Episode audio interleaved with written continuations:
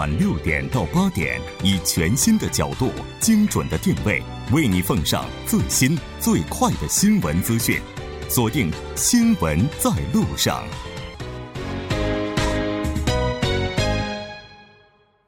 好的，欢迎回来，了解最新热点焦点。锁定调频一零一点三，《新闻在路上》。稍后是广告时间，广告过后马上回来。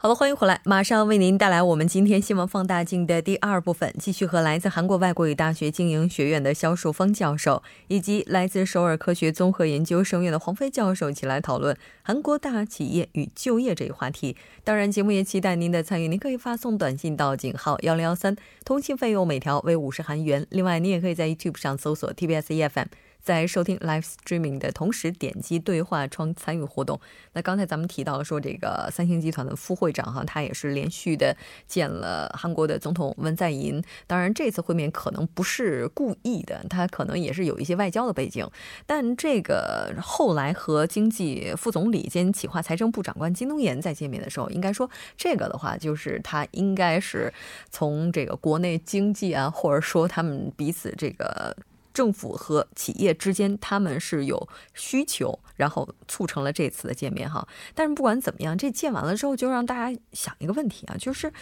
这个，嗯，这次我们该去怎么解释这个互为需求似乎是事实，而且，哎，是不是韩国这经济真的离了大姐就活不了了呢？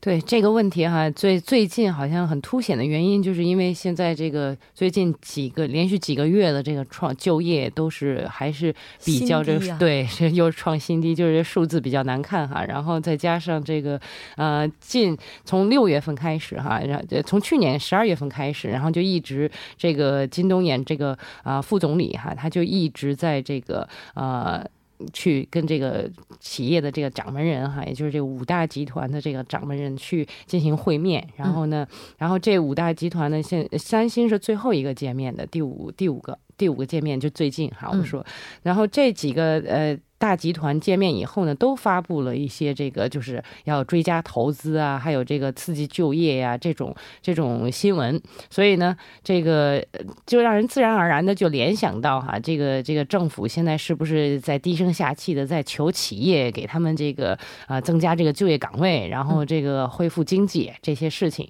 所以这个现在这个媒体哈也是哈，就拿这个大做文章，就写的就比较这个难听哈，就写的就是啊，好像有。有点跪求的意思哈，但是实际上我觉得，呃，尤其这个八月六号刚跟这个三星副会长这个见面哈，而且还是去这个平泽的这个他们的工厂，啊，这个就是感觉真的是有点也也不是在政府见，然后也不是在其他的场合偶然遇见，而是特地跑过去见了，嗯。所以这个的确哈，让这个青瓦台的据传言哈，就说青瓦台也有有有这个内部人士就就是指责这个副总理说你这个做的太过了，这个表现这样子的话，人家会觉误认为这个我们对大企业好像低声下气的。所以这个当然也是传闻。后来这个青瓦台呢也出面这个在这个发这个媒体发布会上也澄清了，说这个没有这种事儿啊，只不过是跟这个呃，当然这个关于经济方面的这个恢复计划哈，这个刺激就业这这方面呢，肯定是跟这个副副总理去交涉过的，但是呢，我们并没有说啊，这个副总理做的不好，我们去去警告了啊，没有这这回事儿。当然呢，呃，三星呢也是这个比较敏感嘛，就为了避嫌，然后呢，当天见见了这个呃副总理兼财政部长以后呢，并没有马上去发布他的这个投资和这个刺激就业的计划。当然，最后晚些时间我们还是看到了，他也是要大举投资这些新兴产业，然后并在三。年内呢，要这个刺激好几万的这种就业，嗯，所以还是有一些，就怎么说呢？呃，副总理呢去见了这这五大财团的这个呃领导人哈，第一把手，还是有一些这个对创造就业来讲哈，至少给大家看到了一些新的希望，而且呢，对于这个其他的相关的，我觉得这个中下游的这些小企业来讲，也是一个好消息了。是，其实他的这个行为哈，到目前为止被大家过度解读也是有原因的，因为。毕竟他这个背景是县政府，他是在积极的去积极的扶植中小企业，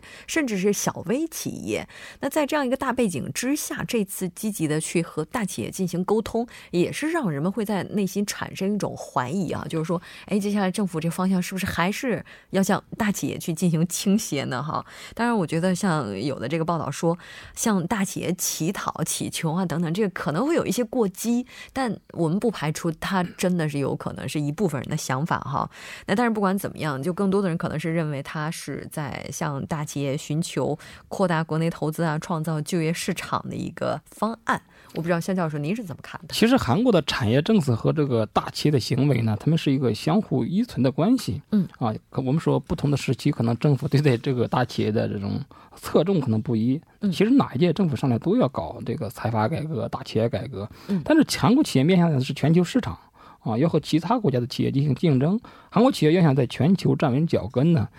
放弃和消灭大企业呢，可以说不是明智之举。嗯啊，还是而且我们说还有需要呢，且行且且珍惜，对吧？其实另另外的近年来，韩国政府我们是刚才说一直啊讲究财阀改革和大企业改革，县政府也是在强调。其实他们讲究的不是说消灭和这个消灭大企业，是对大企业和中小企业不偏不倚。啊，就是说，韩国政府进行财阀改革和这个大企业改革，和韩国推行的我们说经济民主化的的目标呢是共同的。嗯，啊，就是说创造更多的就业岗位。换句话说，无论是大企业还是中小企业，只要能够创造更多的工作岗位，政府就要扶持和支援。嗯，而且呢，目前韩国中小企业和这个小工商业者。无法取代这个大企业在韩国经济中的地位。刚才我们也谈到很多的数据，无论从这个啊这个销售啊、财产、资资产、资本各方面，都是韩国大企业都是很这个举足轻重的地位。共和国呀、帝国，他们地位都无法取代的。另外，韩国三十大集团的资本半数以上都集中在我们刚才提到的这四个啊大企业当中。集团我们说集团企业，所以说要进行改革，也要循序渐进。啊，不能一刀切，对大企业所有都要排斥。是，无论说大企业还是所谓的财阀，都是韩国经济的财产啊，都要啊，对如果丢掉这个优势是得不偿失的。嗯，是的。其实韩国经济之所以有今天这个规模，可以说大企业他们的作用是显而易见的，并且功不可没哈。而如果这个改革的过程太过于残酷的话，难免会给人一种卸磨杀驴的感觉。可能真的会有，而且这个连连锁反应的话，其实是很吓人的。就像这几年，我们也能切身体会到，这个韩国经济不景气，其实也是主要是因为韩国的一些财阀大集团呢，还是主要是在这个制造业上，嗯，具有一些竞争力。然后我们去年也是真的切身体会到这个造船业的这个衰落哈，一下子能裁员几千甚至上万人的这样子，有很多人就就直接就失业了。所以这个大企业的这个雇佣稳定这方面呢。话其实政府是需要出面来维这个维稳的哈。嗯，是的。哎，但是不管怎么样，你说这次李在镕的话，他接连会面韩国的文总统，包括金东延副总理哈，那是不是意味着他虽然说在接受审判的期间，但其实本人已经回归经营一线了呢？对，其实我们说在评判一个人的时候，可以用这个功过相抵来形容。嗯，但是在一个公。公正，我们是透明的一个法治社会面前，公是公，过是过啊。如果经济上有过错，应该得到相应的惩罚。嗯，该受的罚呢，一点也不会少。暗示和揣测可以说战胜不了这个法律的天平。嗯，啊，三星公在创造这个就业岗位，包括这次发布的计划，和他是否有错，以及接下来审判如何进行是不相矛盾的。创造岗位越多，越为这个国民谋福利，我们说越应该受到这个鼓励和称赞。啊，过度的解读会影响一些改过自新人的这种热情。嗯，没有必要过于的解读。是的，但是不管怎么样，现在的话，应该说进入今年以来啊，韩国经济各方面的这些不利因素，可以是说一直是不断的在刺激着我们的神经。那在这样的一个大背景之下，到目前来看哈，哎，是不是真的只有大企业才能够挽挽救，或者说扭转目前这样一个非常不利的局面呢？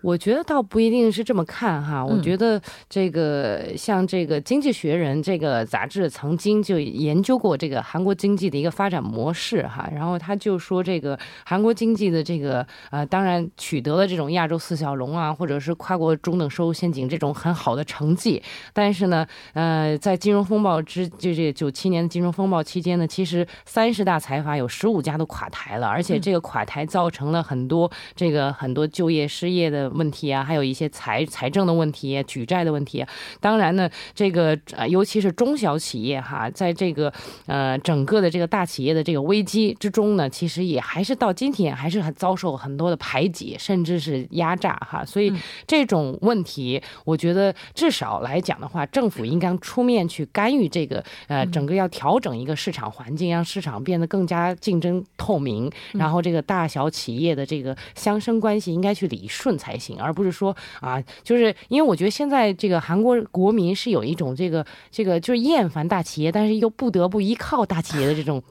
就是爱之恨之的这种这种矛盾心理的，我觉得这种矛盾心理也是因为现在这种市场环境是完全有一些这个。不公平的竞争存在，还有一些这个灰色地带啊，然后导致的这种中小企业和大企业的这种恶性循环的对峙的这种这种局面，我觉得这个如果说政府哈，政府当然两边都要顾，但是呢，顾的这个如何能调整他们之间的这个友好关系，我觉得这是最重要的。是的，没错，我们不可否认规模竞争它是有很大优势的，但是目前这个情况如果还是依靠之前的这种模式的话，可能也是这个会引来其他的一些问题。好的，非常感谢今天两位嘉宾做客直播间带来这一期讨论，我们下期再见。嗯，大家下次再见。嗯，大家晚安。接下来关注一下这一时段的路况、交通以及天气信息。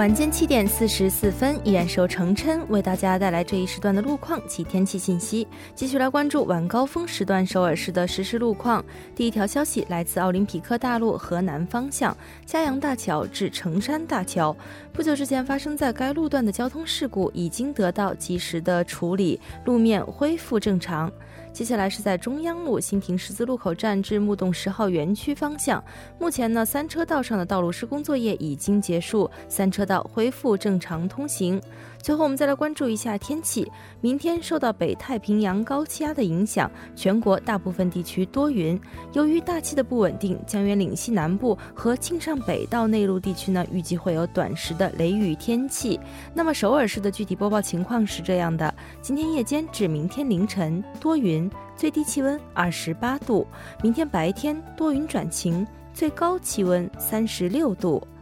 好的，以上就是今天这一时段的天气与路况信息，我们明天见。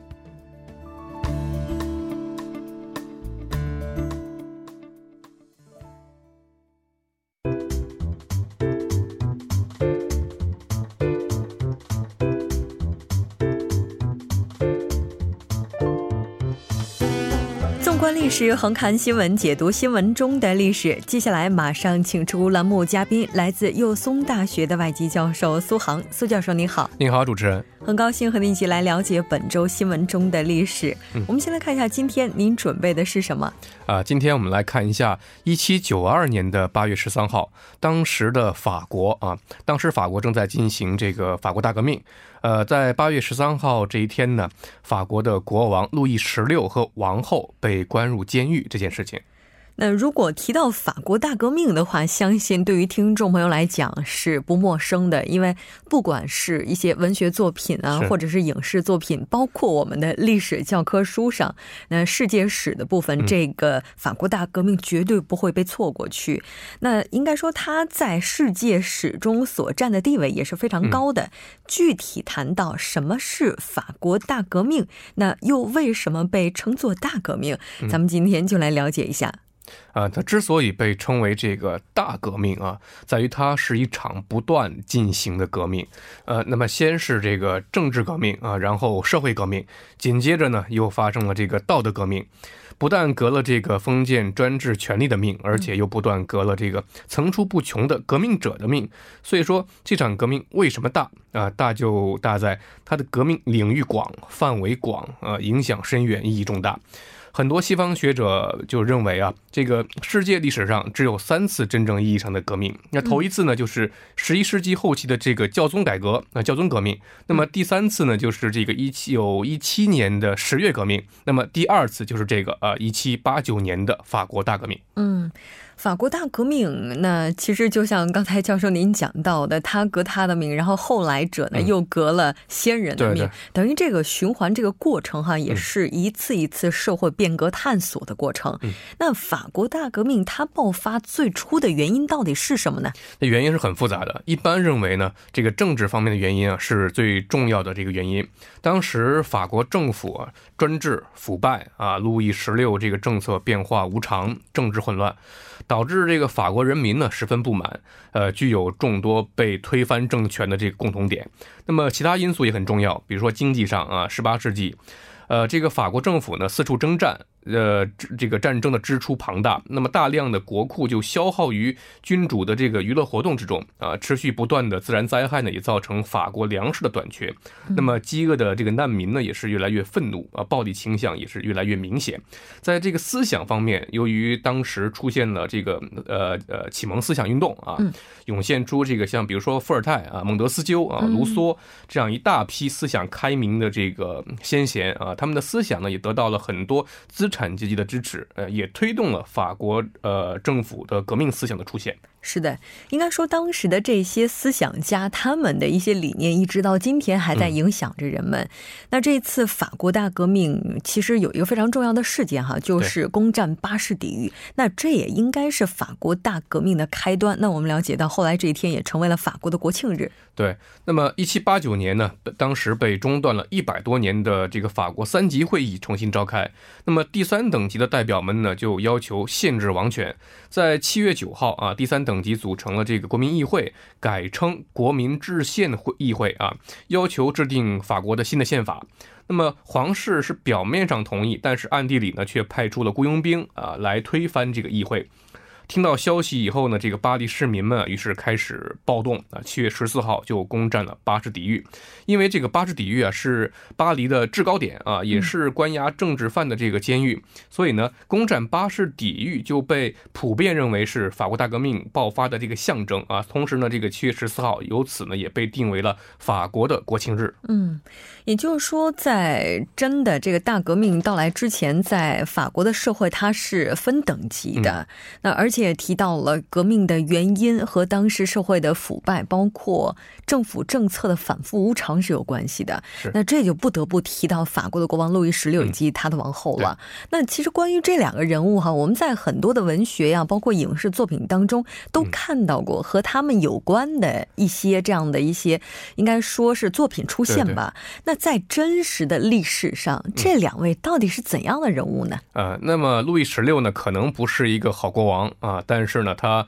绝对不是一个暴君啊。虽然他优柔寡断，有些这个木讷啊，而且最大的爱好呢，不是李国，而是这个治所。所以呢，很多人称他为这个锁匠国王。嗯，后来有人评价路易十六呢，是呃一个具备一切好国王所应有的啊，比如说为上帝啊、敬畏上帝和爱护百姓这两个优点的君主。嗯，但是呢，他恰好是生在了这个不恰当的年代，坐在了这个不恰当的位置上。嗯，那么他的妻子玛丽王后。原来是奥地利的这个女大公，那么十四岁的时候呢，成为了法国的王太子妃。到了法国宫廷以后呢，奢侈无度啊，被称为这个赤字夫人。但是在这个法国大革命开始以后呢，却表现的比路易十六更有主见。他这个支持国王，拒绝了国民议会提出的废除封建制度和限制王权的要求。结果呢，是也是成为了这个众矢之的。嗯，对。那就像这个刚才教授您提到的，路易十六他本人其实是一个非常善良的人。是。那因为他的优柔寡断，也导致了很多政策的反复无常。所以后来也有历史学家呢就表示说，那因为他不够坚持，所以很多政策呢都胎死腹中了。对对对。但是不管怎么样呢，这两。两位呢，国王和王后是最终被法国人民亲手送入了监狱，最终是被推上了断头台。对。那么大革命爆发以后啊，那么国王和王后呢，其实暗中也在策划一次又一次的逃亡，但是都失败了啊。那么在一七九二年，法国对奥地利宣战，当时呢，王后就联络他的哥哥啊，这个当时奥地利王啊，企图呢借助外部的力量来镇压革命势力，但是事情败露啊，直接就导致了一七九二年这个八月十号，巴黎人民再次起义啊，彻底推翻了这个君主制。到了八月十三号，他和国王就一起被囚禁在这个当普尔堡啊。那么次年啊，一月份，路易十六被推上断头台，十月呢，玛丽王后也被处死。嗯，是的，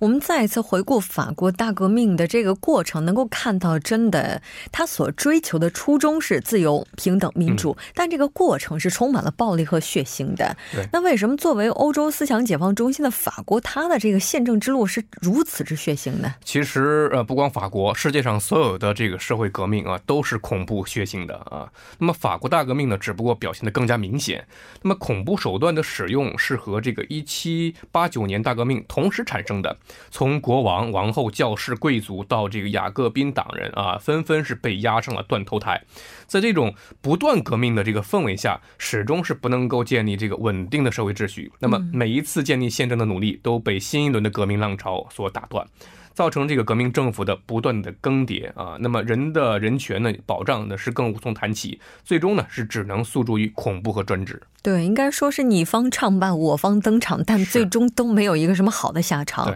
那我们今天该怎么样去评价法国大革命呢？那么大革命呢摧毁了这个法国君主专制的统治啊，传播了自由民主的进步思想，对世界史的影响是很大的。那么这次革命呢为以后的各个国家的革命也树立了榜样，包括我们中国啊，其实也是。有很有大的呃，有很重要的这个借鉴意义的。嗯，那么，但是以我们今天二十一世纪的标准来看呢，革命在朝着这个民主、正义和自由呃伟大目标前进的同时，也伴随着现代的独裁主义和极权主义的这个出现。那么可以说呢，人类的慷慨的暴行和暴虐的行径，同时在法国大革命中呢，都是有。暴露无遗的。对我其实看到有这个历史学家也说，如果当时路易十六他在推进改革的时候更大胆一些、更坚持一些，也许就不会有这场革命。所以，如果能够通过改革完成的事情，我们真的是不希望通过革命去实现。历史没有如果，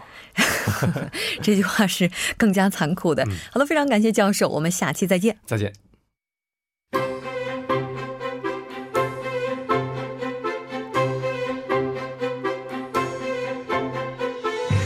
新闻在路上，在路上听新闻。您的点赞，您的回馈，是对我们最大的鼓励与支持。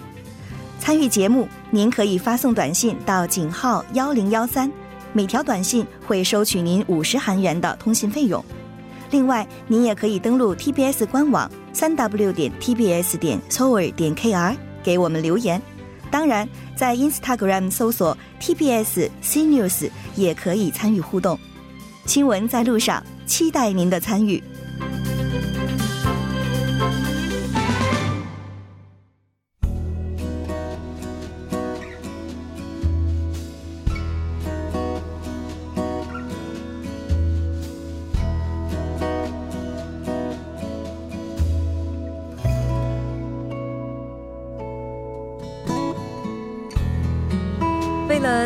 南北韩工人足球赛于十日抵韩的北韩代表团于昨天结束所有的行程，返回北韩。在离开首尔之前，北韩代表团前往京畿道扬州市磨石牡丹公园，瞻仰了韩国工运领袖全泰一同为工人运动家的其母李小仙，统一运动家文艺焕牧师的目的。那这一次，北韩代表团呢也是首次访问韩国劳动组合总联盟、全国民主劳动组合总联盟等韩国两大工人团体。南北韩三个劳动团体同意尽早实现半岛统一，彻底落实板门店宣言。根据了解，这次足球赛呢是南北韩首脑于今年四月二十七日举行会谈，并签署板门店宣言之后首次进行的民间交流活动。劳动界也期待这次比赛能够增进南北韩的民间交流。那在这里，我们也希望未来更多的南北交流能够就此起航。好的，今天的节目就是这些了。制作人范秀敏，作家金勇隐月，感谢您的收听。明晚同一时间依然陪您在路上，我是木真。